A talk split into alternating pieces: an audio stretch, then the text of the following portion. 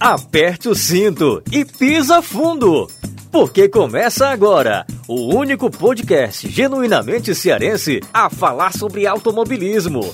Avechados!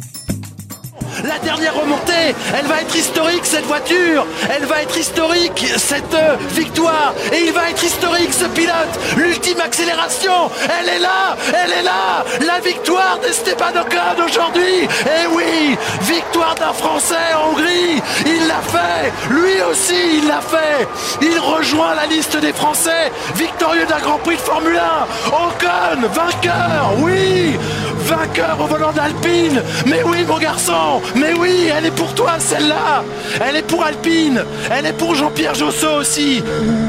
E é com a emoção francesa que a gente começa mais um episódio do Avechados, único podcast genuinamente cearense a falar sobre automobilismo. E é claro que o assunto não poderia ser outro senão o Grande Prêmio da Hungria de Fórmula 1, que teve, é claro, a vitória surpreendente, muito surpreendente, aliás, de Esteban Con, francês, faturou essa corrida que foi um verdadeiro caos, né? Alguns dizem que foi a melhor corrida do ano. Eu tô quase nessa aí também. Acho que foi emocionante por demais. E claro, com um resultado muito surpreendente. Afinal, foi a primeira vitória do Ocon na carreira. A primeira vitória da Alpine como equipe de Fórmula 1. Lembrando que a Alpine é, a, até ano passado, né? Era a Renault. Mas com esse nome, a Alpine consegue a sua primeira vitória no seu primeiro ano né, como equipe de Fórmula 1. E foi uma corrida cheia de novidades, cheia de resultados surpreendentes, que não acabou na bandeirada. Teve ainda uma reviravolta com a desclassificação do segundo colocado, Sebastian Vettel, para a tristeza da Cibele. Mas para comentar o que foi o caos do GP da Hungria, tá aqui o time da Avechados. Hoje, desfalcado da nossa querida Flávia Gouveia, nossa Flavinha, está se recuperando da Covid, mas está bem, está tudo certo com a Flavinha, está aí no DM, daqui a pouquinho está de volta aqui com a gente. Mas as más línguas contam que, além da Covid, teve a emoção dos primeiros pontinhos do George Russell, conquistados também nesse GP da Hungria, para você ver o nível de caos e surpresa que a gente teve na bandeirada dessa corrida. Mas está aqui comigo Danilo Queiroz. Tudo bem, Danilão? Tudo ótimo, Sávio. Legal, uma corrida bem interessante. Parto desse princípio também que foi, se não a melhor, mas uma das melhores da temporada, e não foi, uma, não está sendo uma temporada tão ruim, né? Está sendo uma temporada de algumas boas provas, porém polarizada, e, e nessa não teve a polarização é, nós tivemos é, outras pessoas lutando pela vitória e é, o Ocon que não, não está nesse grupo de elite aí vencendo a prova. Foi legal, foi legal de ver, foi legal de assistir. Poderia ter outros protagonistas que também não os a, atores principais da Fórmula 1 no momento, mas esses não conseguiram continuar na prova. Foi o efeito Bottas Stroll. boa, Danilão, boa. Sibeli Bastos está aqui com a gente também. Tudo bem, Sibeli? Tudo ótimo, rapaz. Tudo ótimo. Pena que a Flavinha não tá aqui, né? Acho que ela deve estar tá indo escolher logo a roupa para a primeira vitória do Russell, né? Muita emoção. Muita emoção, rapaz. A pessoa ficou até dodói. Não, mulher, melhoras, melhoras. E volte aqui para comentar esses pontos do homem. Estou feliz de estar com vocês a Hungria nos proporcionando aquele 880 que a gente conhece, né? Ou é uma corrida muito chata ou é uma corrida muito louca. Não tem meio termo com a Hungria, né? É verdade, isso mesmo. Para nossa tem alegria. Al tem algumas provas, sabe, sabe, que devia ter grid invertido. Era a Hungria. É. Porque, ultra porque ultrapass... É por isso que ela às vezes proporciona boas provas, porque ultrapassar é difícil.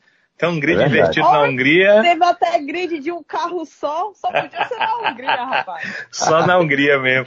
E você já pensou, Sibeli, se o Hamilton decide entrar, teria grid sem ninguém. Todo, é, todo mundo largando do Todos box. Todos do box. Ai, meu Deus. É, comédia, que comédia. Pois é, tem que ter grid invertido e chuva artificial, viu, Danilo? Também. É, é só, ah, no Ceará isso é, é, feito há muito tempo, rapaz. É só ir lá em cima das nuvens e bombardeá-las. É, sim, dá certo. É, é antes tinha que ser avião, hoje tem drone. É mais é fácil. É, é. Bombardeá-las de água, viu, pessoal? De água. É, de água.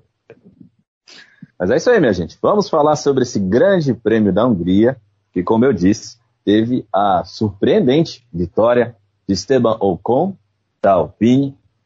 Primeira vitória do piloto francês. Aliás, é cumprindo aquela cota, né? Danilo falou que é, tivemos aí personagens, atores diferentes do que a gente teve ao longo do ano brigando pela vitória. Assim como no ano passado, né? É a coincidência de ser também um piloto francês, também numa corrida meio caótica. Pierre Gasly venceu de AlphaTauri ano passado, e aí esse ano o Esteban Ocon garantindo então a cota de corridas malucas com vencedores surpreendentes. Vitória de Ocon, segundo lugar de Lewis Hamilton. Corrida de recuperação do Hamilton. Foi lá, chegou a estar em último em alguns momentos da corrida, mas se recuperou graças a uma excelente estratégia da Mercedes que consertou a caada né, que fez com ele logo no começo da prova. Em relação à estratégia, o Hamilton foi lá, se recuperou e terminou em segundo. Carlos Sainz, uma ótima corrida pela Ferrari, também corrida de recuperação, terminou na terceira posição. Dom Alonso Fernando das Astúrias, um dos caras da corrida. Para muitos, inclusive para o público geral da, que assistiu a corrida, né, participou da transmissão, o cara da prova. Piloto do dia, Alonso venceu e terminou na quarta posição. Pierre Gasly, olha ele aí, na quinta posição, seguido pelo Yuki Tsunoda. Olha só quem reapareceu por aqui, rapaz. Sétimo lugar, que beleza. Nicolas Latifi, da Williams, seguido por George Russell. E oitavo, Max Verstappen, pois é, o líder do campeonato até então, agora já não mais, perdeu a liderança para o Hamilton, terminou em nono. E o Kimi Raikkonen terminou em décimo. Olha, para mim, tinha sido o Ricardo. Estou me surpreendendo agora com, com o Raikkonen aqui em décimo. Rapaz. Raikkonen no finalzinho, é, é, bom que a gente entenda, no finalzinho, ele colocou pneu super macio. Eu acho que faltavam ali três voltas. E deu gás, né? É, foram duas voltas só, duas voltas. E ele foi para cima e passou. O Ricardo, foram duas voltas voadoras, né? Ele foi lá e passou o Ricardo conseguindo terminar aí nessa, nessa boa décima primeira que acabou herdando décima posição com a, a desclassificação do Vettel, pelo menos até agora. Exatamente. Pelo menos até agora, porque a, o pessoal da Aston Martin já anunciou que vai recorrer da punição do Sebastian Vettel, que foi desclassificado por não ter o mínimo de combustível para análise, para amostra da, da FIA, o pessoal da FIA, o que é do regulamento. Felizmente, o Vettel que fez uma corridaça, brigou pela vitória o tempo todo, acabou sendo punido aí com essa desclassificação. Vamos ver o que vai decidir aí a FIA nos próximos dias, mas eu acho, sinceramente, Danilo, não sei se você concorda comigo, Sibeli também, acho muito difícil que o resultado seja revertido, né? É, eu, como eu estava conversando até com o Sávio antes da gente começar a gravação aqui do podcast, é, tem que ter um litro de gasolina, só tem 300 ml. A, a equipe diz que teve um problema na bomba e que esse, é, essa, essa, gasolina ficou alojada em outras partes do carro, porque é, a bomba puxou. É um negócio meio estranho. A bomba não estava puxando a gasolina. E então era para ter mais gasolina né, no tanque. Mas eles, eles disseram que a bomba puxou e jogou para outras partes do motor. Por isso, a FIA levou o carro, vai investigar tudo isso se encontrar mais de um litro e conseguir fazer o teste, porque o teste é o seguinte, a, a gasolina ela tem um padrão, né? Na, na Fórmula 1, a, o combustível tem um padrão. Ele não pode ter mais aditivos do que o padrão, porque mais aditivos que o padrão significaria um funcionamento melhor do motor e, portanto, era uma vantagem que está fora do regulamento. É, eles têm que testar. Para testar, eles precisam de um litro. 300 ml não testa, segundo as informações que a FIA passa, né? Então eles vão tentar achar, se acharem essa gasolina. Se conseguirem fazer a testagem, tudo bem. Se estiver ok, realmente o Vettel vai é, ter de novo seu segundo lugar. Se isso não for possível, não vai. O que a gente sabe até aqui é que é, as, nos outros momentos em que isso aconteceu, nunca ninguém conseguiu, nenhuma equipe conseguiu que essa desclassificação voltasse atrás. Vejamos se vai acontecer pela primeira vez com a Aston Martin, né? Se eles vão achar essa gasolina na outra parte do carro. Fica imaginando, é, sabe, Sibeli, que se esse combustível fosse para uma outra parte do motor, iria, sei lá, estourar o motor, dar algum problema no motor, né? A minha impressão é que Ocon e Vettel, que os dois pararam os carros é, na volta pós-fim do GP, eles gastaram muita gasolina. Eles tiveram que apertar aquele botãozinho, né, sabe?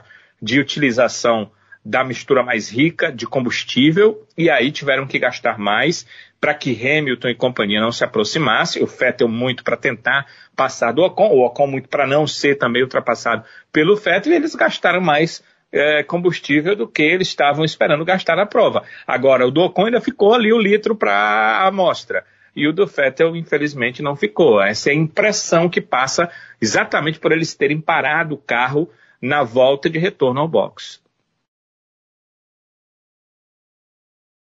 Sibeli, algum pitaco sobre a punição do, do, do Vettel? Eu tô tentando falar tanto palavrão na minha vida, né? Tá sendo um, um hábito que eu tô tentando desconstruir. Tá difícil. Quando eu, eu vi a noite eu acho que o Iguatemi inteiro viu o PQP que eu soltei.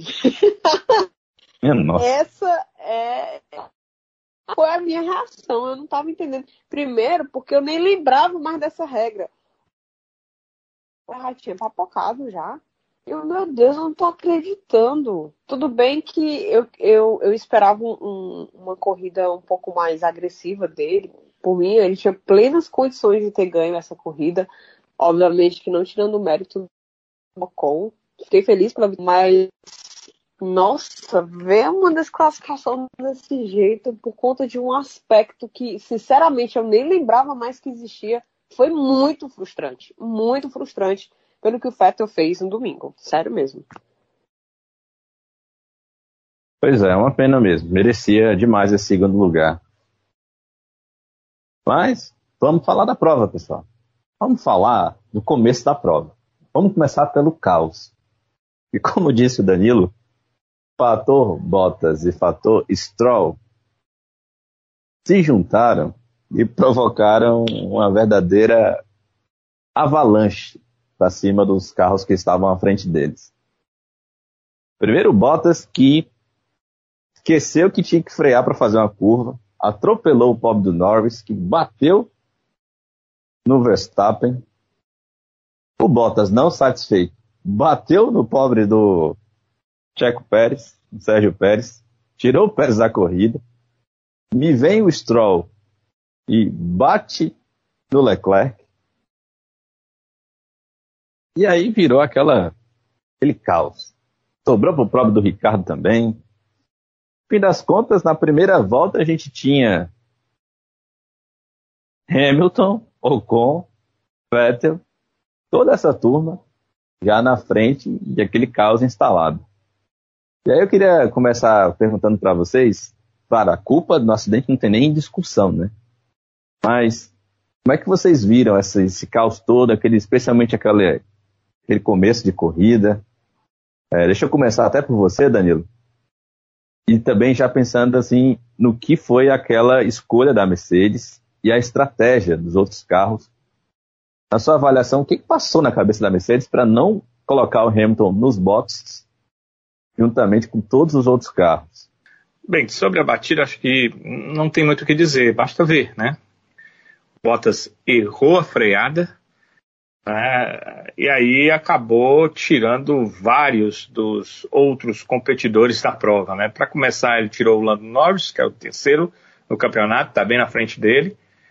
E o Norris bateu no Verstappen, que é o segundo do campeonato, e depois o Bottas ainda saiu arrastando, mas aí ele já era passageiro, a roda tinha quebrado, né?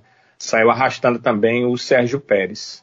Então, só aí nessa brincadeira, terceiro, quarto e quinto colocados do campeonato foram embora. Depois teve o Stroll, que bateu no Leclerc, o Leclerc acabou levando um pouco para fora ali também o Ricardo, que foi outro que voltou para a prova, mas uh, não esteve mais 100% né, na prova, o, o, carro dele não estava uh, nas melhores condições, ele acho que terminou a prova ali, mas quem estava olhando sabia que ele não estava no 100% do carro. O Verstappen também voltou para a prova, mas não estava no 100%.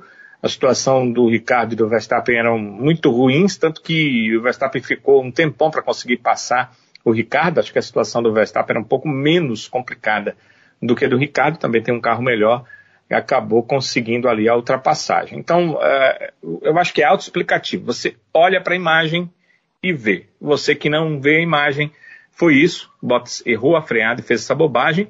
Já o Stroll foi, eu acho, eu não sei dizer qual erro é pior, mas na minha mente vem que o erro do, do Verstappen foi, não, não precisaria acontecer assim. Tudo bem, o Stroll, é, o erro do Stroll, né? O Bottas errou porque errou lá na freada. Ele tinha um carro à frente dele, que era o Norris, e que já estava vendo os outros carros contornarem a curva. Veio muito por dentro, e para você contornar a curva por dentro, com vários carros por fora, você precisa fazer esse contorno muito devagar, porque senão você espalha e vai ser atingido por alguém que vem por fora.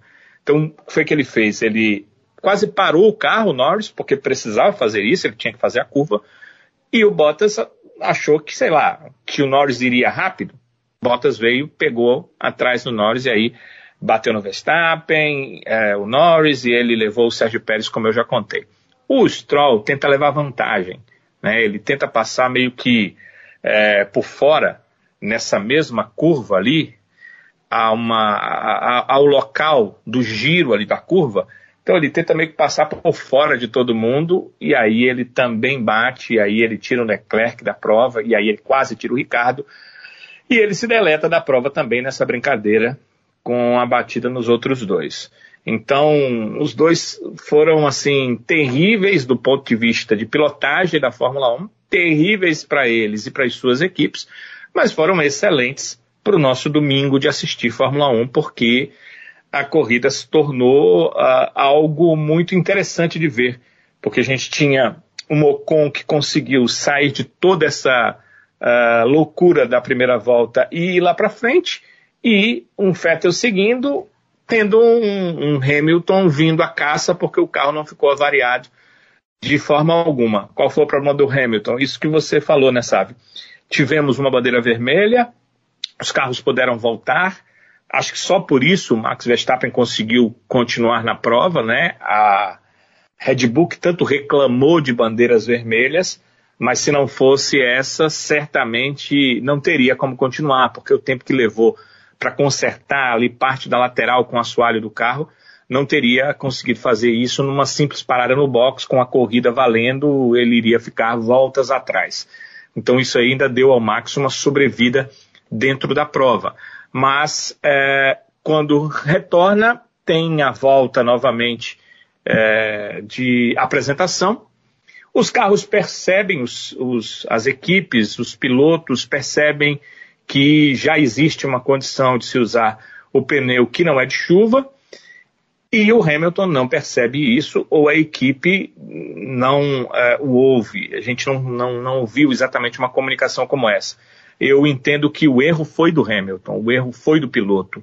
Eu, eu entendo todas as questões ligadas à equipe e sei que na Fórmula 1 muitas vezes o piloto não pode é, se definir em algumas questões.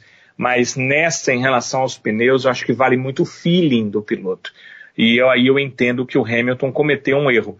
Se a equipe não quis fazer o que ele queria, ele deveria ter peitado a equipe naquele momento porque uh, a pista estava assim já secando, tanto que o Hamilton foi obrigado a parar nas voltas seguintes, porque todos os pilotos pararam, menos ele. Então, quando a equipe percebeu que ele teria que parar, todos já tinham parado, ele teve que parar enquanto todos pararam nos boxes antes da largada. O Hamilton largou sozinho. Eles, eh, o Hamilton teve que eh, parar com a corrida em andamento. Tudo bem que ele estava lá em primeiro, mas óbvio que ele caiu para último e aí teve que andar tudo de novo para tentar chegar nas primeiras colocações. É, fez duas trocas, é, foi extremamente competitivo. É, a, tentativa do Hamilton de chegar lá na frente foi a coisa mais interessante da prova. A prova, para a gente assistir, é, teve graça muito mais por conta disso. As outras trocas de posição foram legais, mas é, o mais importante foi isso, foi a tentativa do Hamilton de chegar lá na frente. Então, o GP da, da Hungria foi basicamente isso. E o Hamilton fez muito bem, desde do, dentro do que era preciso, dentro do que era necessário. Mas ele cometeu, para mim, um erro de avaliação naquele princípio, ou seja, de prova, quando a relargada foi é, definida, ele precisaria entrar nos boxes. Se tivesse acontecido isso, ele teria vencido a prova. Então, ainda bem que não aconteceu, ainda bem que ele errou e que a gente pôde assistir um GP muito legal nesse domingo, uh, esse GP da Hungria, que a gente sempre fica assim com receio, é difícil de ultrapassagem essa pista, os melhores já lá na frente, aí fica mais difícil, mas acabou sendo muito legal por causa do Bottas e por causa do Stroll, mas acho que só nós, fãs, é que estamos felizes com essa situação, né? Porque os chefes das equipes deles devem estar bem insatisfeitos, principalmente o chefe da Red Bull, o pessoal da Red Bull, que está muito insatisfeito porque os dois carros acabaram prejudicados, o Pérez saiu ali mesmo e o Verstappen só conseguiu terminar na nona colocação. Posso começar a escatitar o Bostas? Mas, mas, mas, como se a prova só foi legal por causa dele? Olha, eu, eu, não sei, eu não sei vocês, mas esse final de semana teve tanta nuvenzinha de teoria de conspiração, vocês não acham não? O treino com aquela coisa meio. aquela manobrinha que não é legal, mas também. Tá entendendo? É estranha, aquela coisa que não é muito legal de se ver, mas enfim, aconteceu. E essa batida muito estranha e bizarra do, do, do Bosta. Gente, o Gerson tá com a cabeça. Ele, ele parecia aquele.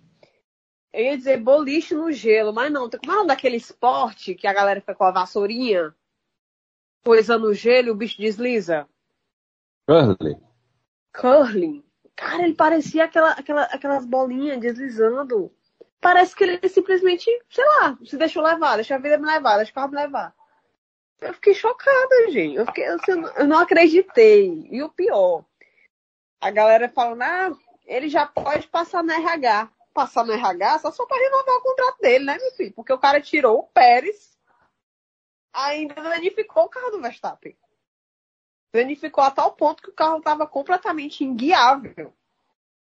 Quando o Verstappen encostou, a câmera foi, né, mostrar o tal carro, depois saíram as fotos. Gente, como é que o cara conseguiu dirigir aquele carro?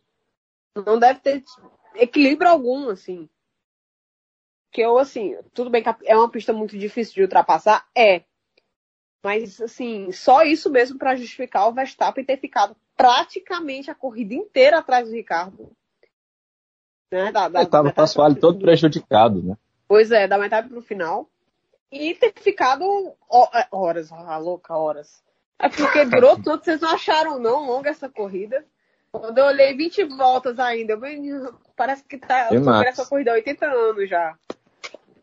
E ficou atrás do Mickey, assim, uma eternidade. Eu já não tava mais aguentando. E o outro lá escalando, escalando. E eu já louca aqui. Minha gente, pelo amor de Deus.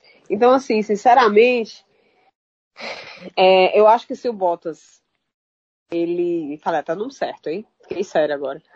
Se o Bottas realmente não tiver o contrato, não vai ser nem por, por esse acidente, não. Vai ser por, por o que ele não fez e pelos outros planos que a Mercedes tem realmente para o futuro, porque ela pensa a longo prazo com, a, com, as novas regras e as novas temporadas que mas que essa manobrinha que ele fez, essa leseira dele aí, era digna de renovação de contrato pro que a equipe quer esse ano, filho, pode ter certeza que é, entendeu? Porque assim, o Boston fazer Boston não me surpreende absolutamente nada. Eu questiono a presença dele da Fórmula 1 exatamente por isso. Porque o cara, meu Deus do céu, entendeu? Agora dizer que ele pode ter um. um, pode passar na RH para pegar o, a carteirinha do INSS por conta disso? Eu acho que não. Ele facilitou a vida da Mercedes de uma certa forma. apesar do, do, do erro de julgamento, que eu também concordo contigo, viu, Danilo? Foi uma leseira tanto do Hamilton quanto da equipe de ter, de não ter trocado, de não ter ido na leva, né? E a gente ia, ia presenciar uma largada sem carro nenhum. Era incrível. Mas de fato, foi assim uma leseira deles. Eu acho que, que o negócio estava tão maluco ainda, no sentido de, poxa, vai recomeçar, as coisas estão malucas, o que, é que eu tenho que fazer? Tem que realinhar as estratégias para essa corrida, que eles esqueceram completamente, assim. Mas eu, eu, eu, eu só acho, Sibeli, que o pior é o Hamilton em relação à equipe, porque o Hamilton estava no carro. Então é, ele passou. Ele carro, exato, ele passou pelos locais da pista, ele poderia ter dito, ó, secou. Secou, vamos botar um pneu aí. É, não pode ser pneu de chuva, não, secou. Nem que seja o duro, né? Que é, seria um pneu, sei lá, se bem que, né, os, os, é, os especialistas falam que o quanto mais macio, melhor quando ainda tem um pouquinho de água, né? Então bota um macio ou bota um médio, mas como todo mundo botou médio, né? É, mas não bota o pneu de chuva. Aí você vê como foi uma atrapalhada, né? Todos foram menos ele. Foi uma atrapalhada. Se dissesse, não, foi metade, metade achou que dava, aí era uma questão, né? Mas foram todos, apenas o Hamilton ficou na pista. Então, acho que o Hamilton é um piloto experiente ao ponto de saber que a pista estava sacando, né? Então, acho que foi um erro dele. Um detalhe aqui, Danilo, que eu estava vendo, é, que ele falou a respeito dessa, desse momento da corrida, e ele disse que a equipe havia avisado para ele que a tendência de chuva nos próximos minutos era, era né, de que ah, teríamos mais volume de, de água na pista. Então, por isso que ele acabou optando é, por ficar na pista com pneus intermediários. É, reduz o erro dele e aumenta o erro da equipe, né? Porque, poxa, tem 10 equipes. Só a Mercedes sabia que ia chover, as outras que não iam. Que estranho, né? E só eles têm a função. só eles pagam The Weather Channel? Só eles pagam a função. Difícil. Meio internacional, viu? Mundial. Manca-te, viu? Manca-te aí, a moral. É melhor, é melhor cancelar a assinatura, né? Porque não choveu mais nem um pingo, né? Por isso mesmo que eu falei que era Funsemi. É. é, não diga isso, cara. Ei, rapaz, menciona lá o Sem depois do Twitter pra tu ver se não recebe uma respostinha dizendo assim, olha, vai chover de madrugada. É, é. O hate é grande, viu? Um abraço aos amigos da Funsem. A gente brinca e tal, mas é claro que a gente sabe da responsabilidade, das, da credibilidade das informações que o pessoal passa. É. Na Inglaterra é mais fácil, né? Porque vai chover hoje, né? A chance é? de errar é muito pequena. É como. É como Só tem uma semana no ano que não chove. Então você todo dia diz, vai chover hoje. É? Vai chover é hoje, tipo, né? É tipo se tivesse corrida em Manaus, né? é. Ou então em Belém. É, Olha, a né? partir, da, a partir das quatro e meia para as cinco da tarde vai chover. Ah, Danilo, como é que você sabe? É porque eu estudei para isso, né? Analiso ah. o tempo. Yeah. Pois é. Faltou isso pro Hamilton. Faltou, e aí faltaram pontos também, né? Poderiam eh, ter faltado 10, né? Mas com a eliminação do Vettel, pelo menos até agora, a desclassificação, né? Aí ficam faltando 7 pontos, né? Pois é. Levando em consideração que o Gasly tomou um ponto. Exatamente. Como é bom você ter duas equipes, né? Pois é, Mercedes, tá vendo? Que o, o Pérez tá, o Pérez estava fora, o Verstappen estava fora de combate para fazer a melhor volta. E aí foi o jeito de usar o Gasly. E deu certo, né? Interessante, né? É verdade. Acabou dando certo. Vamos falar da, do vencedor da prova, pessoal? Teve uma frase do, do Vettel, ali logo depois da, da corrida, antes mesmo do pódio, naquela entrevista ali feita pelo Johnny Herbert, né, por sinal. Estava falando do Herbert agora há pouco aqui no episódio.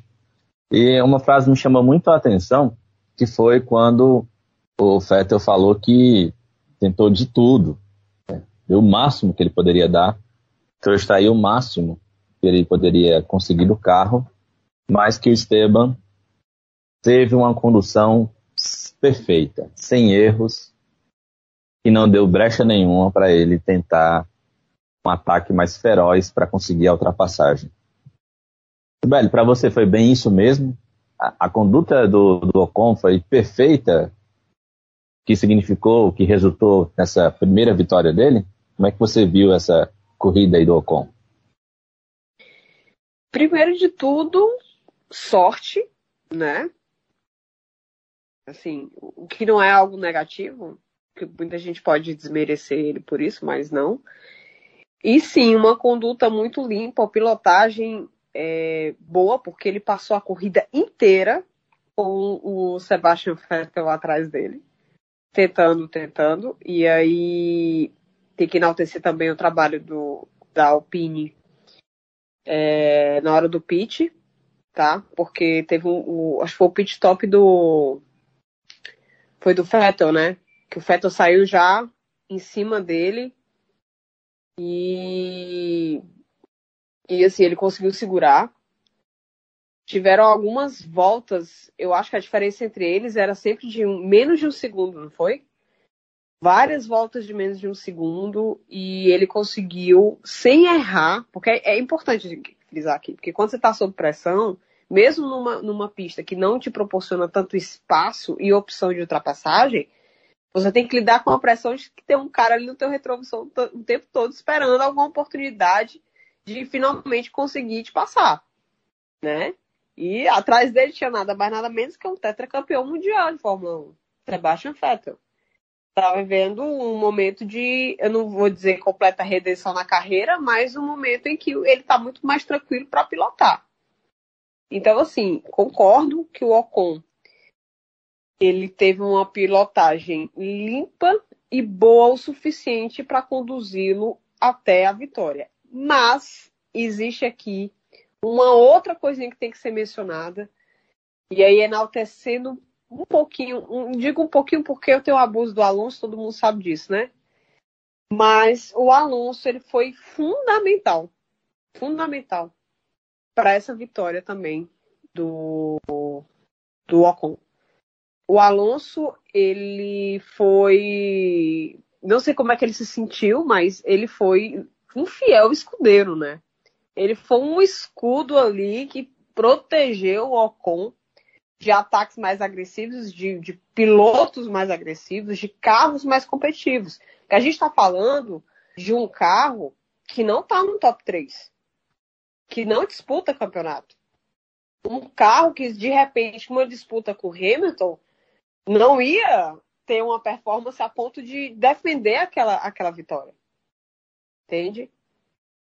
Imagina, é, o Hamilton conseguiu chegar já nos pontos, depois conseguiu chegar na, na, no pódio, mas algumas voltas ele poderia sim facilmente, não digo facilmente, vai, tá falando na Hungria, mas ele poderia sim ter ganho essa corrida. Né? Apesar da Mercedes não estar tá nos, nos, melhores anos de, de termos de carro, a Mercedes é maior do que a Alpine em termos de performance, desenvolvimento, competitividade dentro da pista. Então, assim, a vitória do Ocon foi uma vitória individual e, sobretudo, também da equipe, que trabalhou para que, que ela realmente tivesse né, a primeira vitória na Fórmula 1 com o piloto francês, né? Equipe francesa com o piloto francês. Um ator, né, que já recebeu. Foi uma ligação que ele recebeu ou foi só aquele tweet mesmo do, do presidente da França? Já ligou e tal, que é diferente do, do, do Gasly, né? O Gasly, ele foi. Ele entrou para a história por ser o, o, o piloto francês que, que ganhou depois de, sei lá, trocentos anos, que, que não havia um vencedor francês de um grande prêmio, né? E, e venceu um, tradicional Monza. Mas aqui a gente está falando de um piloto que tem um contexto de história muito diferente da maioria dos, do, do, dos que chegaram na Fórmula 1 ou que chegaram nas categorias de base.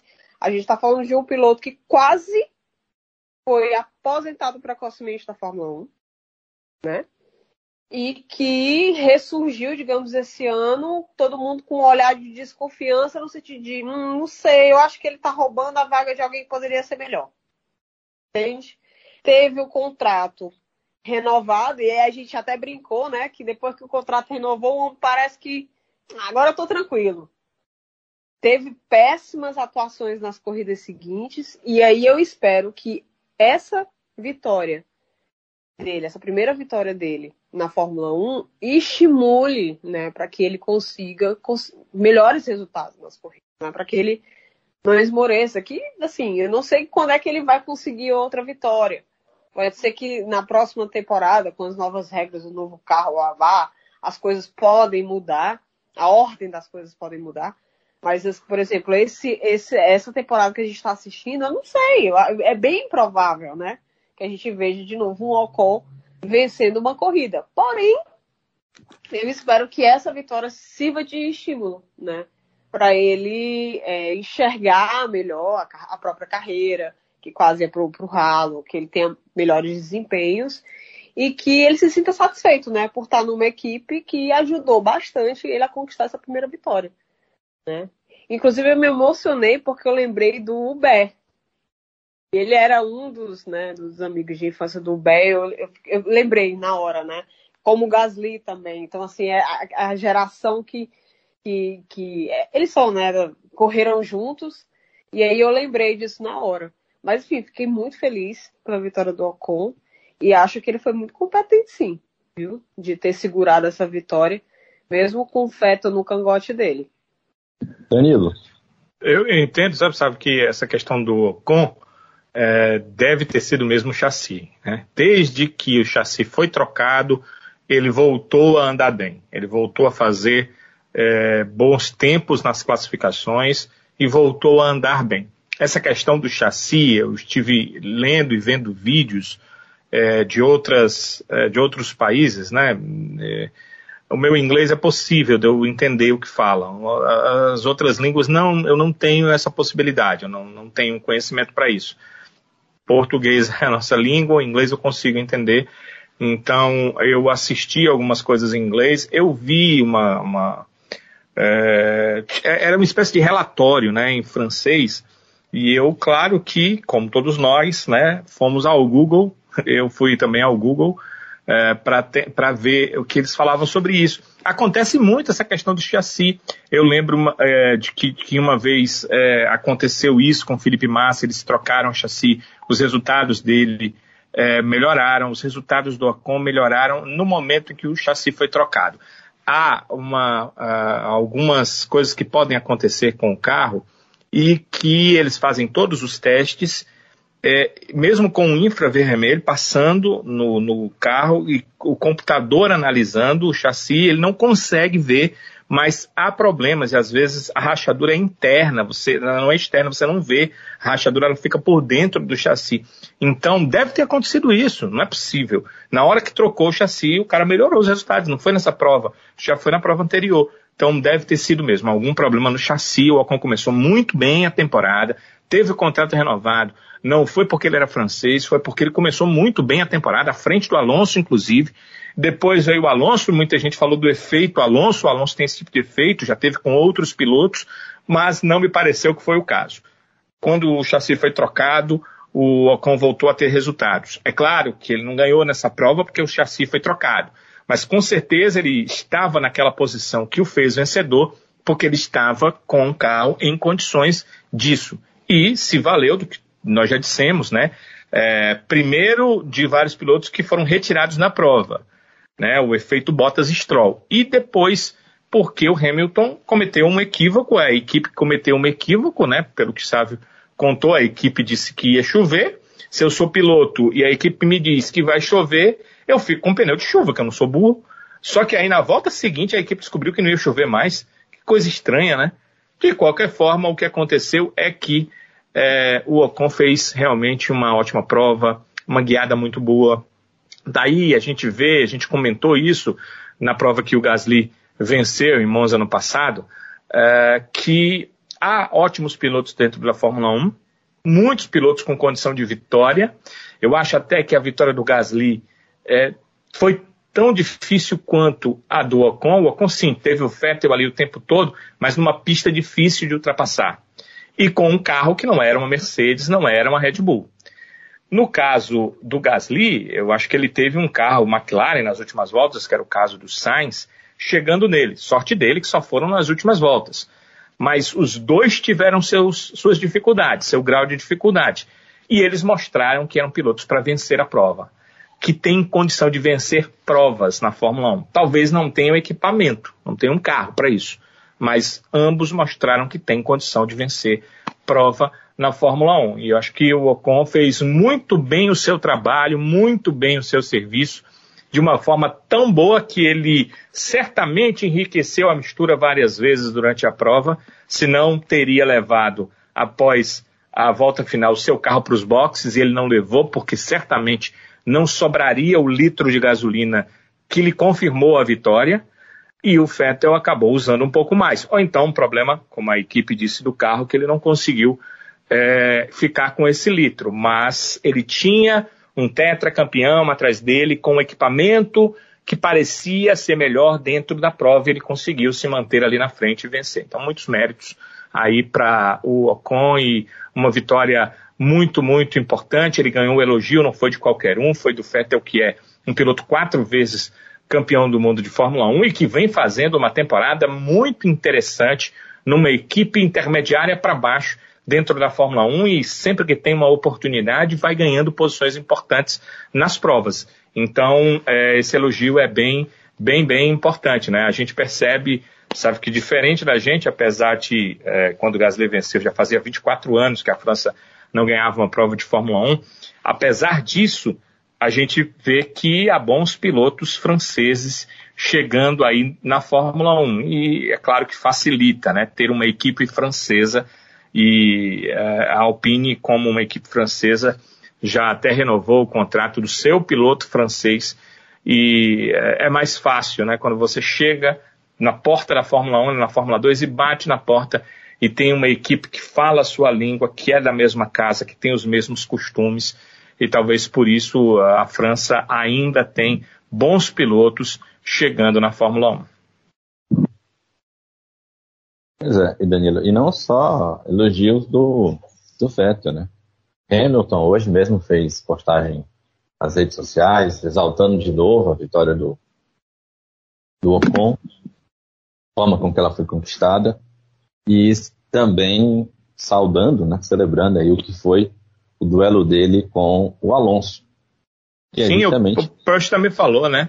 Eu digo assim do Vettel porque eu acho assim que o elogio mais válido é aquele é, que do cara que pode dizer exatamente o que aconteceu. E o Vettel estava bem atrás, ele, ele é que estava tentando passar, era ele quem estava tentando ganhar a prova. Então o elogio dele assim, no meu ponto de vista, acaba valendo mais, porque ele vai dizer, olha, eu tentei e ele me fechou, eu uh, busquei ter uma velocidade maior para fazer ultrapassagem e ele foi perfeito, não cometeu erros. Quer dizer, esse elogio do Vettel vale mais até do que do Hamilton, que é o cara hoje na Fórmula 1, até do que um Verstappen, que não chegou a fazer elogios. Aliás, o Verstappen eu não vejo fazendo elogios a ninguém, é o, é o jeito dele. Mas nesse caso, o do Vettel vale mais né? Porque o Vettel está falando de uma coisa que ele é, viu ali e que até é, o prejudicou de chegar à, à, vitória, né? Então é um elogio mais real, né? De alguém que de forma palpável percebeu a boa condução do Ocon para essa vitória.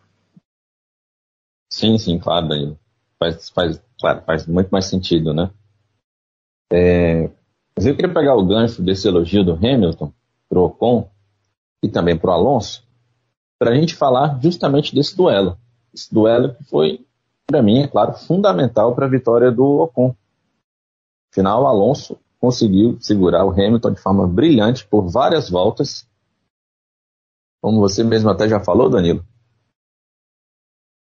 Caso o Alonso não tivesse conseguido segurar o Hamilton por tantas voltas, dificilmente o Hamilton não teria conseguido chegar no Vettel e no Ocon, no próprio Ocon, e dificilmente não teria conseguido ultrapassá-los dadas as condições de pneu, melhor, e de equipamento, sim, melhor que o Hamilton possuía em relação a esses dois. Mas, Danilo, o que falar daquele duelo? Quão fantástico foi ver Alonso, nos seus 40 anos, pilotando com todo o seu talento, esbanjando todo o seu talento, fazendo uma defesa muito limpa, e o Hamilton também atacando de forma muito limpa, e eles protagonizaram um duelo maravilhoso, né, Danilo? Espetacular, olha, foi, foi muito bom de ver. Aquele que, é, do cara que é de se levantar da cadeira, ele se levanta, né? Aquele outro que se segura aqui na cadeira para poder assistir como se estivesse dentro do carro da Fórmula 1, ele faz isso, porque foi um duelo daqueles. E aí a parte positiva de ter sido na Hungria, né? Se a gente tivesse uma outra pista com altíssima velocidade, com é, grandes retas e grandes pontos de ultrapassagem, não teria acontecido. Por mais que o Alonso é um excelente piloto, sabe o que fazer para é, prejudicar quem está atrás, né, no bom sentido, né, de ultrapassá-lo, é, por mais que ele saiba fechar a porta, num outro circuito, em vários dos circuitos da temporada, a, aquela luta não tinha passado de uma volta. Uh, mas como foi na Hungria, a, a luta continuou mais e mais e tornou-se mais e mais interessante. A diferença de equipamento acabou definindo pelo Hamilton, ele estava com melhor equipamento e com melhores pneus naquele momento, né? Do que o Alonso, acabou definindo a ultrapassagem, ele conseguindo chegar à frente. E tanto é real o que é, você disse, Sávio, de o Hamilton poder, se ultrapassasse mais cedo o Alonso, é, vencer a prova, que o Hamilton termina a apenas oito décimos do Vettel, que estava a um segundo e oito décimos do Ocon. E o Hamilton, na última volta, não é lá na primeira, assim que trocou o pneu, não. Na última volta, ele fez 1,20 111. O Ocon lá na ponta, um 22,085. Praticamente dois segundos de diferença. Então, se nós tivéssemos mais três voltas, certamente o Hamilton venceria a prova. Porque, mesmo o Ocon muito bem, se defendeu muito bem do Vettel, ele estava com um pneu duro que ele tinha trocado lá na volta 38. E o Vettel esse mesmo pneu duro que ele tinha trocado na volta 37. Enquanto o Hamilton estava com o pneu amarelo, que é o pneu macio, que ele trocou na volta 47. Ou seja, ele tinha toda a condição, ele tinha melhor pneu, ele já tinha melhor carro e ele tinha um pneu com menor rodagem. Era melhor porque era macio, com menor rodagem, ele com melhor carro. Então, não tinha muito o que fazer, não. Ele ia chegar no Vettel e passar, e aí certamente passaria o Ocon também. Então, o que o Alonso fez foi dar a vitória nessa prova para a Renault. O Alonso acho que não precisava fazer mais nada para a Renault, ele é bicampeão, né? A Alpine é apenas o nome que a Renault está utilizando na Fórmula 1, mas é a Renault que o Alonso foi campeão lá atrás. Então, ele não precisava fazer mais nada, mas ele deu mais uma vitória para essa é, empresa francesa, né, que hoje na Fórmula 1 tem o nome de Alpine, e que venceu com o Ocon, porque se ele não segura tanto o Hamilton, se ele é, é ultrapassado assim que o Hamilton chegou em cima dele, fatalmente seria mais uma vitória do Hamilton na Fórmula 1, mas por causa do Alonso, a vitória ficou com o Ocon. Ah, eu queria comentar também dessa disputa. Pode? Tu deixa, eu, Sávio. Deixa eu perguntar aqui o Christian Horner.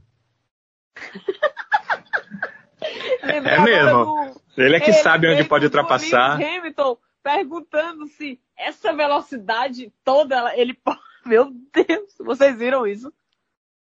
Qual ele é mesmo? da velocidade. Entendi, não. Não lembro, não. Qual velocidade de quê? Na velocidade. Teve, um... Teve uma hora lá que ele, que ele reclamou no rádio se o Alonso podia fazer a curva naquela velocidade. Eu fiquei assim, oi meu filho? Como assim, ah, querido? Você trabalha num mercado que você anda num carro a mais 300? Não, eu acho que ele falou que era perigoso naquela velocidade, não é não? Foi, falou sim. sim. Foi, tem calma, Foi, né, foi. Sibeli? Ridículo, Isso aí. foi, né? Mas é tipo, logo tu Ele não, falando ele, não, ele, não, ele não falou de fazer a curva, ele falou a, a, a, a briga né, na curva naquela velocidade, que era algo perigoso. Ele falou que era algo perigoso, é normal, é algo perigoso, sim. Mas você não, É, não, não, não chega na Fórmula 1, não é dele isso é mesmo? super seguro. É, o trabalho dele é é. super seguro. É, você- algu- ah, alguém devia ter batido nele e disse, Hamilton, tá na Fórmula 1, filho. Eu fiquei olhando assim. É Já ouviu sério, falar? povo? Já ouviu falar de Fórmula 1? Eu, pelo amor de Deus, macho, pelo amor de Deus. Mas sim, gente, que Sabe- exibição maravilhosa, né? Olha, eu, eu senti raiva do Lewis, porque o Lewis me fez um torcer pelo Alonso. Eu não queria ver o campeonato com, com um número, um intervalo muito grande de pontos entre o primeiro e o segundo colocado, porque, como eu falei desde o início, eu sou do time da competitividade, da emoção. Eu não quero a mesma coisa de sempre. Então o Lewis me fez torcer pelo Alonso. Coisa que nem o próprio Alonso na Ferrari me fez fazer direito. Eu era meio que na obrigação, né? O Lewis me fez votar no piloto dia o Alonso. Cara, eu não vou perder o Lewis Hamilton nunca por isso, velho. Já que eu sou escorpiana. Quem é escorpiano tá me entendendo o que eu tô falando. Não vou esquecer, não. Então, assim. Cara, que. Foi, não, foi lindo. Tipo assim, se existem dois bolsos carregados hoje, na segunda-feira, é o bolso do Alonso e o bolso do Gutinho. O Diola, meu filho, tá com o bolso cheio. Viu? Então, assim, rapaz, foi lindo demais. Se o Alonso não tivesse errado, gente, eu acho que Hamilton E, estaria atrás, penando. O que foi, sabe? Eu não te escutei. Pois não? E ó, Pois é, macho. Eu, não, foi lindo demais. Foi- Cara, foi um negócio assim. Sabe, sabe aquela. a- aquela aquele lance que você fica olhando, olha, e não enjoa. Você não enjoa de ver a disputa, a aula de defesa, porque foi uma aula. O Alonso deu uma aula ali. Do tipo assim, ah, vocês estão achando que eu não tô com 40, né? Porque foi o final de semana do aniversário dele, né? pai? Vocês acham que eu não dou caldo ainda? Dá caldo, meu filho, dá uma ruma de coisa. Foi impressionante, assim, foi impressionante. Né? Mesmo com a, a pista a gente sabendo que não é a das melhores, mesmo a gente sabendo que a Mercedes, é, em termos técnicos de carro, é melhor do que a da Alpine, mas foi um show. Foi um negócio assim que. Que quando eu, eu vi que, que o menino tinha conseguido, né, por causa do erro, e eu vi que o próximo carro era o Sainz, sabe quando você fica triste? Porque o Sainz não dá nem pra. dá nem pro, cheiro. Eu, ai meu Deus do céu, nem, nem no Sainz eu confio.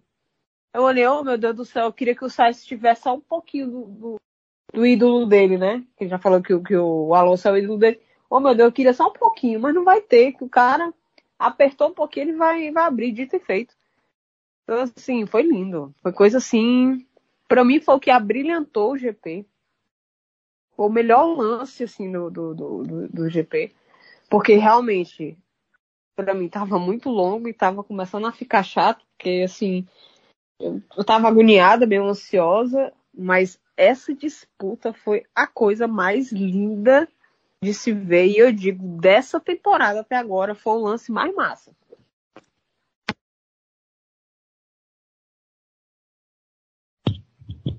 pois é. Foi realmente algo de se celebrar, que foi simplesmente sensacional. Muito tempo a gente não viu um, um duelo tão legal de se ver. Até porque esses dois pilotos têm uma história, né? Entre eles.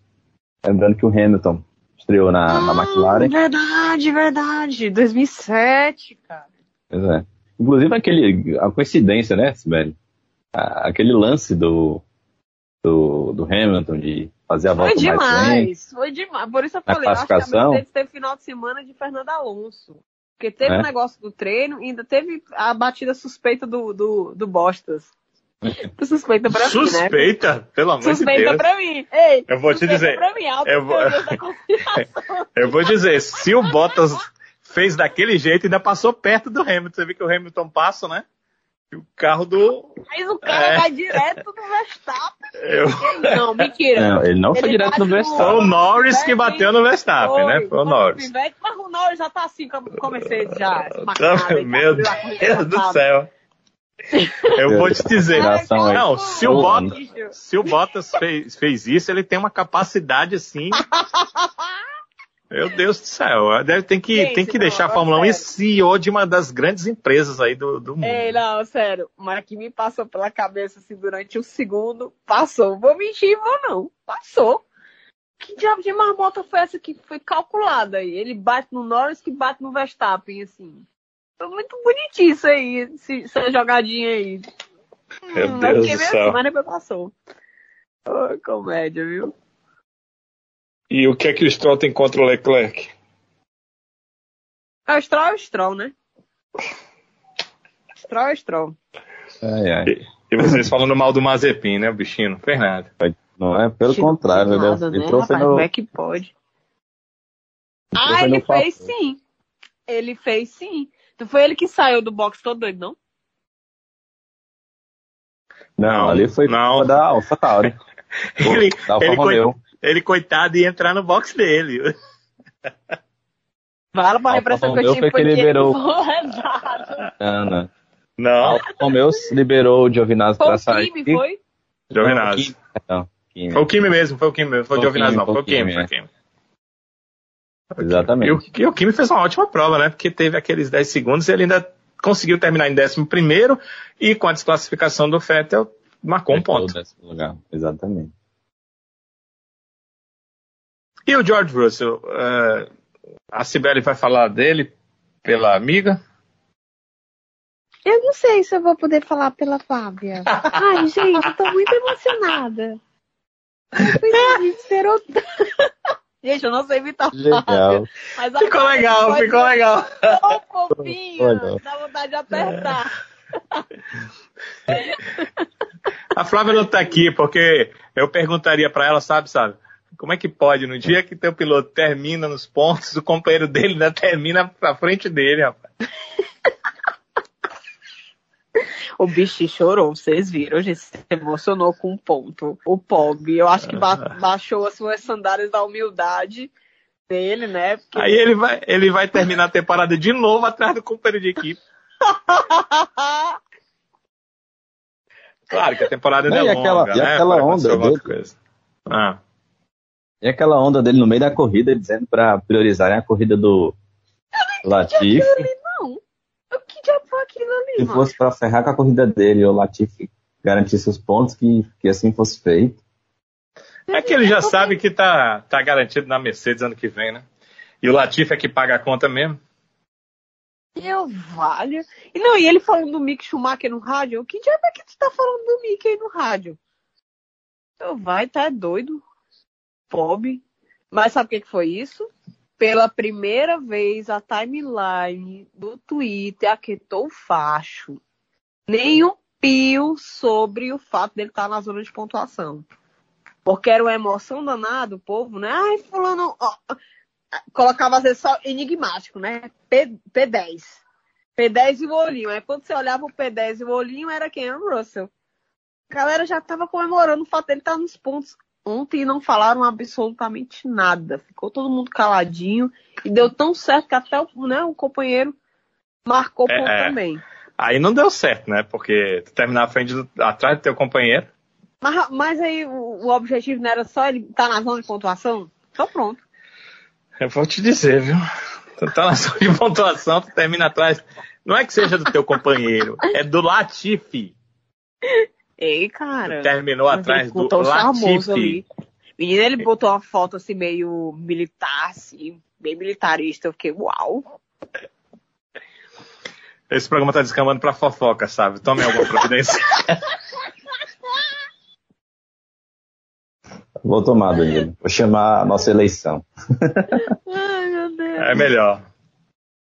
Ai, ai. Algo mais, pessoal, a acrescentar sobre essa corrida fantástica? Eu, Fantástica. eu- eu acho que na eleição a gente acaba fazendo menções honrosas aí importantes, né? Vamos? Então bora lá. Hora de escolhermos o lesado e o avexado do Grande Prêmio da Hungria. Começando sempre, é claro, com o lesado e a vinheta. E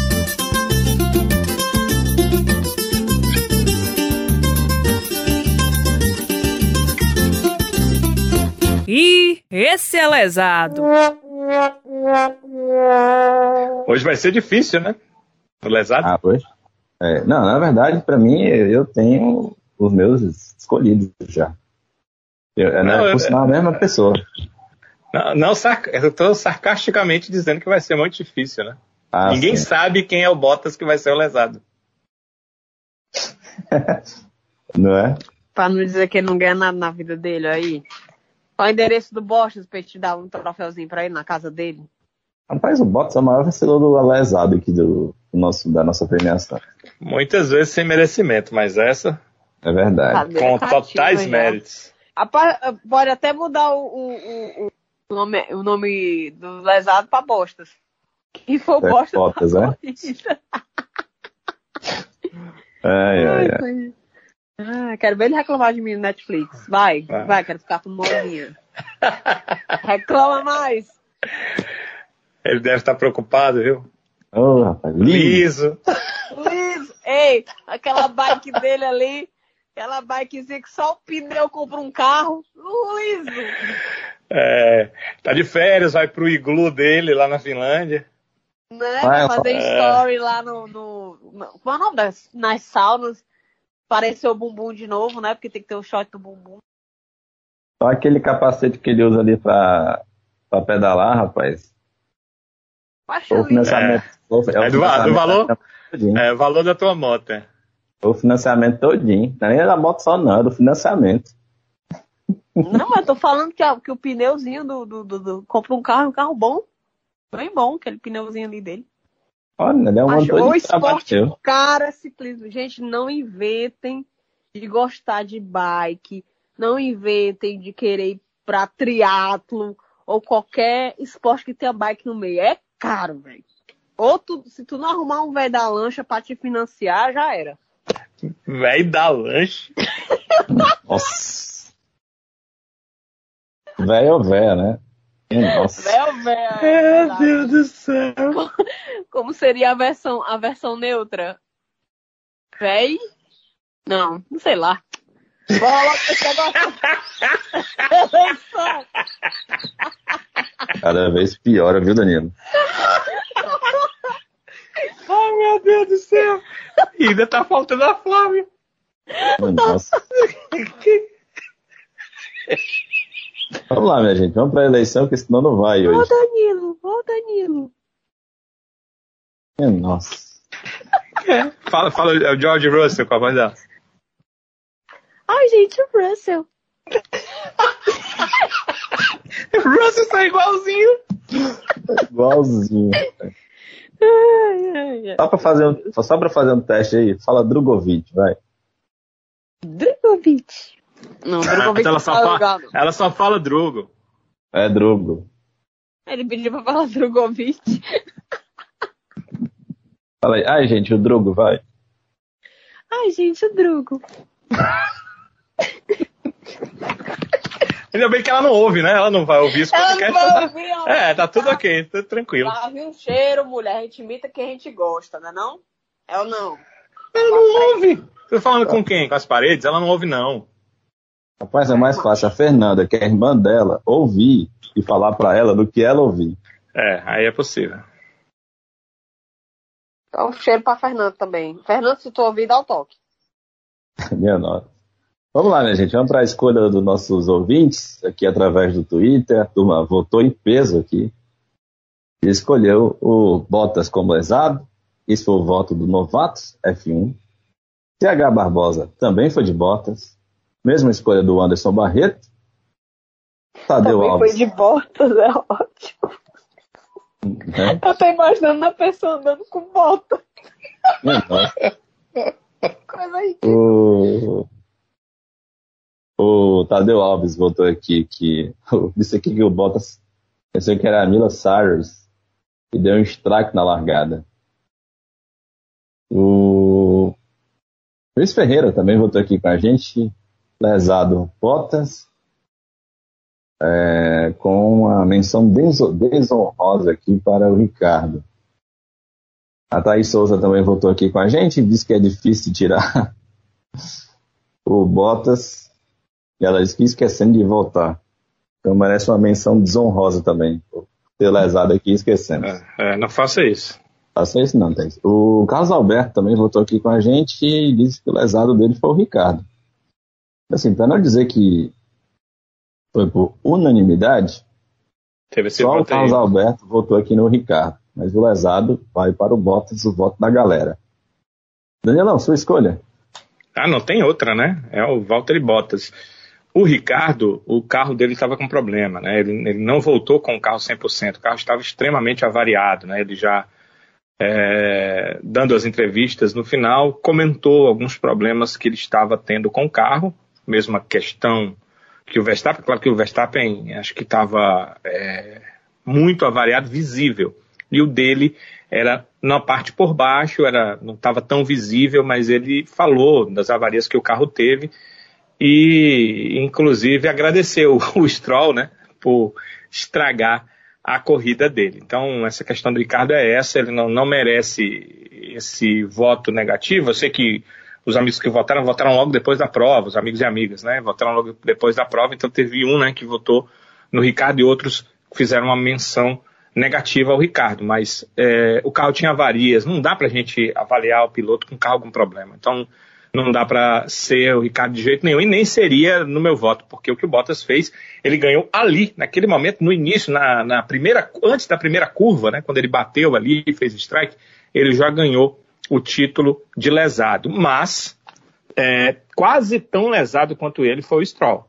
Então, menção extremamente desonrosa ao Stroll, porque não tinha por que fazer aquela bobagem que o Stroll fez logo em seguida ao problema com o Bottas. Mas quem desencadeou tudo foi Valtteri Bottas e por isso ah, o meu lesado é ele. Velho, a sua escolha. Siga o relator, rapaz. Um imenso prazer. É bostas, né? Bostas. Eu não. Eu não. Eu até entendo, sabia? O, o, do Ricardo, eu entendo. Eu fiquei com tanta raiva do Ricardo, mas depois eu vi que, que a raiva mesmo era da Red Bull, que lesou no pit stop do, do menino. Meu nome? Do Max. O Max, meu Deus do céu, velho. O agonia, viu? Corrida. Mas é bosta, é bosta. Vou pra frente.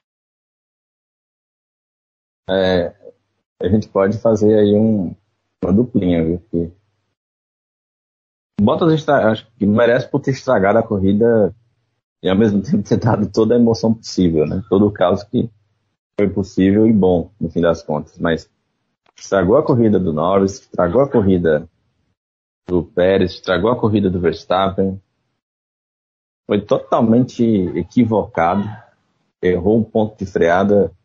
Parece que naquela, naquela altura é difícil ter aderência, mas aquilo beirou assim a, o amadorismo. Então, merece de fato esse prêmio de lesado. Mas eu tô lembrando, sabe do que agora? Se é aquele perfil do Marcinho desaposentado. Hum. Agora o cara tá lançando tipo uns memes com um sorriso, com botas assim de óculos escuros sorrindo. Tipo assim, é, eu fiz, eu fiz merda, mas eu garanti a corrida de vocês. Tipo isso. Mas não fica, não fica. Continua sendo bostas que ele é. Pois é. Então, é isso. Bottas leva o prêmio de lesado. E o Avechado, hein? Sabe a vinheta? Se garantir muito, mas se garante, se garante, se garante, mas. Eita, que esse é avexado. A turma também votou aqui no Avechado. A escolha do novato na F1 foi para o Ocon. Menção honrosa para o jovem Alonso. E também para o Vettel. O avexado do CH Barbosa foi o Ocon. Menção aí para Hamilton e Alonso. O avexado do Anderson Barreto foi o Ocon, pela vitória. Também destacou aqui Hamilton e Alonso. E as Williams, com Latifi e Russell. O avexado do Tadeu Alves vai para o jovem Alonso. O Luiz Ferreira voltou no Ocon. E destacou também aqui o Alonso Vettel e as Williams. A Thaís Souza também votou no Ocon, destacando também menção honrosa para Alonso e Hamilton. E o avexado do Carlos Alberto foi o Alonso. Mas o voto da galera, claro, ficou para o vencedor da corrida, Esteban Ocon. Sibeli, seu voto? Macho, eu vou no Alonso. Vou no Alonso, com menção rosa ao Ocon, mas eu vou no Alonso. Porque, como eu falei, para mim, o, o, momento da corrida. Cara, não tá nem acreditando. Sabe quando eu acabei de parar para escutar o nome que saiu da minha boca? Aconteceu isso agora. Mas é nele mesmo, Alonso. Não tem como. O cara foi. Bicho, o cara, tu viu, tu viu a, a canseira que ele deu no, no, no Hamilton? Hamilton, se, se perguntar o que foi que aconteceu, meu filho, eu tô, eu tô aqui com alocites, né? Alguma coisa assim do tipo, porque o cara é de uma canseira no, no outro, viu? Canseira bonita. Mais missão honrosa ao Ocon por ter conseguido chegar e, e, e, se manter ali em primeiro lugar, né? Mesmo com, com os gaviões em cima querendo. Pode. Mas Alonso, oh, meu Deus do céu. Senhor, eu espero que ninguém lembre desse meu voto daqui no, no, no futuro. Ai, ai. Vá pra frente. Uhum. Danilão, sua escolha. Olha, Salve, eu, eu tenho algumas, algumas menções para fazer muito, uh, que eu achei muito interessantes na prova, que a gente assiste prova para ver tentativa de ultrapassagem, defesa, e são as coisas que nos motivam a assistir Fórmula 1. A não ser que você é, torça muito para um piloto e aí você, às vezes, não consegue ver essas coisas, só vê aquele seu piloto. Mas é uma outra situação, né? A gente está aqui gravando um podcast, a gente tem que tentar ver outras coisas. Então, eu gostei muito do início de prova do Mick Schumacher. Ele dificultou a passagem por ele é, do Verstappen bastante tempo ali, ficou à frente. Aliás, foi do Ricardo, né? Porque depois o Verstappen passou rápido. Mas ficou ali bastante tempo. Eu gostei da pilotagem dele, acho que foi uma pilotagem muito legal, limpa, mas é, fechando a porta na hora que tinha que fechar. Isso demonstra que ele não foi campeão da Fórmula 2 à toa, isso demonstra que ele chegou na Fórmula 1 com qualidade e isso demonstra que se ele tiver um carro melhor, ele vai nos mostrar algo interessante dentro da Fórmula 1. Então, torço para que ele, em alguns anos, tenha um carro melhor. Tem a questão de que ele é ligado à Ferrari. Isso é bom, porque acho que em algum momento a Ferrari vai proporcionar para ele um cockpit de qualidade. Por outro lado, por ele ser ligado à Ferrari, ele, antes de chegar lá, só vai ter chance é, em empresas pequenas, né, em equipes pequenas, no caso, a Haas e a Alfa Romeo. Talvez, se ele não tivesse essa ligação, uh, pudesse pegar uma Toro Rosso, pudesse ser levado para uma Renault, pudesse ter uh, carros mais ali do pelotão intermediário. Então fico é, meio que na dúvida se é melhor você ter um futuro é, numa Ferrari, que é uma coisa quase certa, até pelo nome que ele carrega e o que, que ele está mostrando na Fórmula 1, ou se estando livre ele teria mais oportunidades. Mas a Fórmula 1 é tão maluca, que tem tão, tantos bons pilotos que passaram pela Fórmula 2 e que nunca chegaram na Fórmula 1, que eu acho que ele fez o certo na ligação dele com a Ferrari. Mostrou para mim, poucas oportunidades ele teve esse ano, na que teve mostrou alguma coisa, alguma combatividade. Gostei da, da prova do Raikkonen, apesar daquela saída errada, não é culpa do piloto, né? É culpa da equipe que manda o cara aí que não deveria, porque tinha um outro piloto chegando. Então a prioridade é de quem está chegando. E, e mesmo assim, o Raikkonen no final da prova, pouca gente percebeu, ele trocou para pneu macio, só ele e o Gasly trocaram para pneu macio, e o Raikkonen voou na pista no final e conseguiu, inclusive, passar pelo Ricardo. Foi aí a surpresa do Sávio há pouco. Ele passou pelo Ricardo, chegou na 11 colocação e se o Vettel for mesmo desclassificado, né, até agora ele está desclassificado, só que vai tentar voltar para sua segunda posição, o Raikkonen marca um ponto porque foi para cima e é, a gente gosta de ver, né, o piloto indo para cima e tentando uh, as melhores posições dentro da prova. Aí dá para destacar mais acima o Alonso, foi a melhor batalha da prova, a batalha com Hamilton foi nela que o Ocon acabou vencendo a prova, porque certamente é, uma ultrapassagem um pouco mais cedo, como eu disse, três voltas a mais para o Hamilton chegar depois que ele passou o Alonso, ele teria vencido a prova, o Ocon ficaria com a segunda posição. Mas o Alonso garantiu para Alpine, né, garantiu para Renault, para Alpine, essa vitória com o Ocon. Mas o meu voto vai para o Ocon, porque ele foi inteligente, conseguiu fugir dos problemas ali à frente. É claro que quem foi abalroado não teve culpa de nada, mas o Ocon também não. Conseguiu passar à frente, conseguiu fazer é, boas voltas, conseguiu manter um tetracampeão atrás de si com um carro que pareceu o tempo todo estar melhor. A gente ouviu inclusive a comunicação algumas vezes e a informação que veio é você precisa passar o Ocon porque ele está te segurando e o Hamilton pode chegar aí. Então, é, o Ocon realmente conseguiu segurar o Vettel atrás de si e acho que isso faz toda a diferença. Se o Alonso é, conseguiu segurar o Hamilton, que também é um multicampeão, é, por algumas voltas, ele acabou ultrapassado. Óbvio que a, a diferença de equipamento é muito maior, mas o Ocon conseguiu segurar um tetracampeão. O Vettel é muitas vezes subestimado, né? Eu fico analisando, a gente até conversou aqui já no podcast, que se analisa um Vettel e o compara a um Prost, para mim ele está anos-luz atrás do Alan Prost.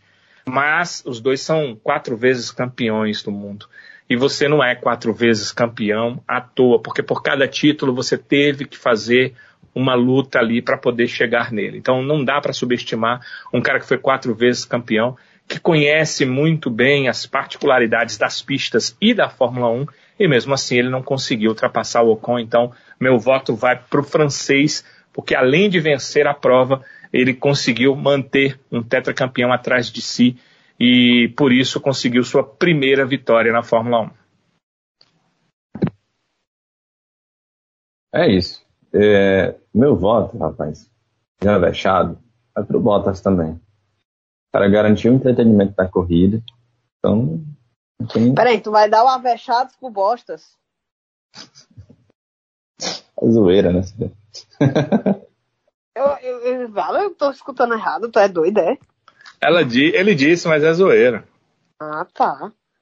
Ah, Danilo, adorei teu, teu, tua menção rosa do, do bebê Mickey, tá? É porque você esqueceu, mas ele fez um, não, um começo de prova muito bom, né? Foto, quando ele tava em nono, eu tirei a foto. Pois é, ele fez o um começo de prova muito bom. Agora, não tem equipamento, né? Não tem. É, pois é. É isso. Claro, minha escolha, brincadeiras à parte, pessoal, vai pro Ocon. Pela vitória, pelo, pela forma com que ele conseguiu essa vitória.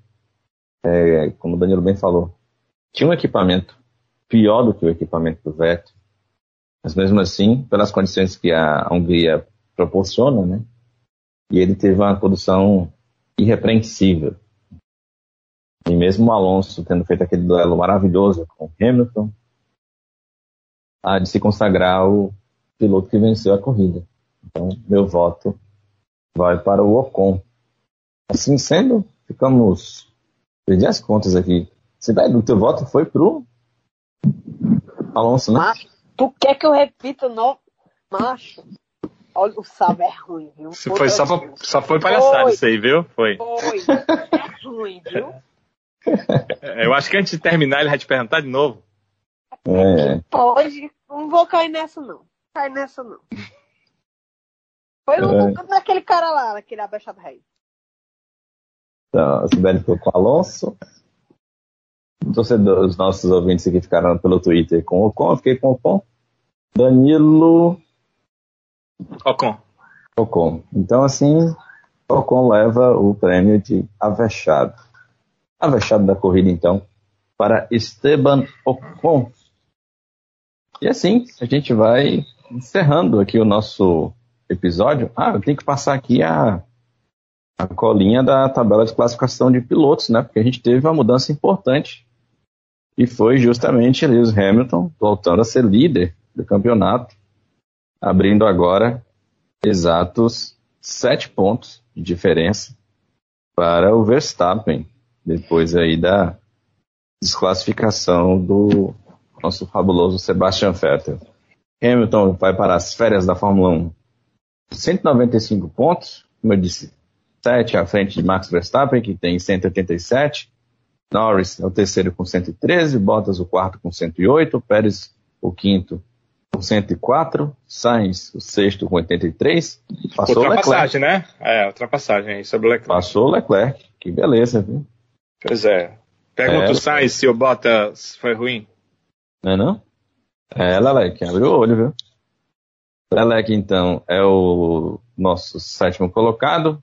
Oitavo, Gasly com 50, mesma pontuação do Ricardo, também com 50 pontos. Gasly passou aqui nos critérios de desempate Rapaz, o Ricardo. O Ricardo ainda tá com 50 pontos, esse homem? Tá. É, arruma de corrida ruim e já tem 50 pontos. McLaren, né? É chocada pra tu ver. Pois é. E o Ocon, com essa vitória, ganhou 25 pontos, deu um salto aí na classificação. É o décimo colocado com 39 pontos. Mundial de Construtores. A tabela ficou assim. O Ocon também passou, né? O Alonso, né? Isso, isso. Exatamente. O, o Alonso e o Vettel. O Mundial de Construtores. Temos Mercedes com 303 passou a Red Bull também, agora líder do campeonato. Red Bull tem 291, Ferrari tem 163, mesma pontuação da McLaren, também com 163. A Alpine é a quinta colocada agora com 77, passou a AlphaTauri, tem 68. A Aston Martin tem 48. A Williams, rapaz, subiu para 10 pontos. Que beleza, hein? A Williams agora é a sétima colocada Mundial de Construtores. Não deve sair daí, porque acho bem difícil ser alcançada pela Alfa Romeo. Também não alcança a Aston Martin com seus 48 pontos. A Williams é a oitava colocada com 10 pontos. Nona Alfa Romeo com 3 pontos. E a Haas passa a ser a única equipe que não pontuou até o momento na temporada em zero pontos. E é isso, né, minha gente? Vamos nos despedindo por aqui. Agradecendo desde já a sua audiência, a sua, a sua paciência, como diria Fausto Silva. Agradecer a todo o pessoal que interage com a gente lá pelo Twitter e também pelo Instagram. Se você ainda não nos segue, procura lá, arroba Podcast.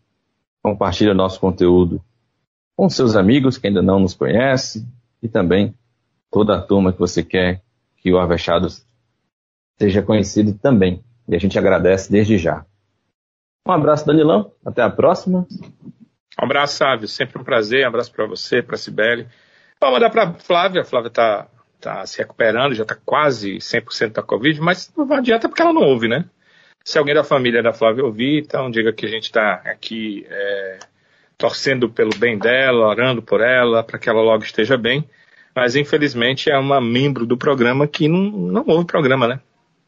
É, isso aí. Lembrando. Fazer o quê, né? É, pois é. Lembrando que agora, né, Danilo, a gente vai para as férias da Fórmula 1, então. Estamos em férias também, né? Também, é. Tamo, agora, é. agora, será remunerado ou não? Essa é a grande pergunta, né? É, diante da crise, pandemia. Ah, e agora que o, e o Essa... vai casar, já casou, sei lá o quê, vai, vai, casamento. vai suspender nossos contratos. Eita, Danilo. É triste, tá viu? É, é complicado. Triste. Fica difícil. é isso, minha gente. Um abraço, Danilão. Até a próxima. Abração. Foi sempre, é sempre um prazer estar participando aqui falando de Fórmula 1. Beleza, Danilo. Tchau, tchau, Sibeli. Tchau, macho. Falou, valeu. Falou, povo. Cheiro. É isso aí, minha gente. Então a Fórmula 1 entra em férias tira aí quatro, quase um mês, né? De férias, volta agora finalzinho aí de agosto, praticamente, os últimos dias. E o Avechados também tira férias e a gente volta para conversar sobre o Grande Prêmio da Bélgica que a gente vai ter é quando a Fórmula 1 retoma o restante da temporada.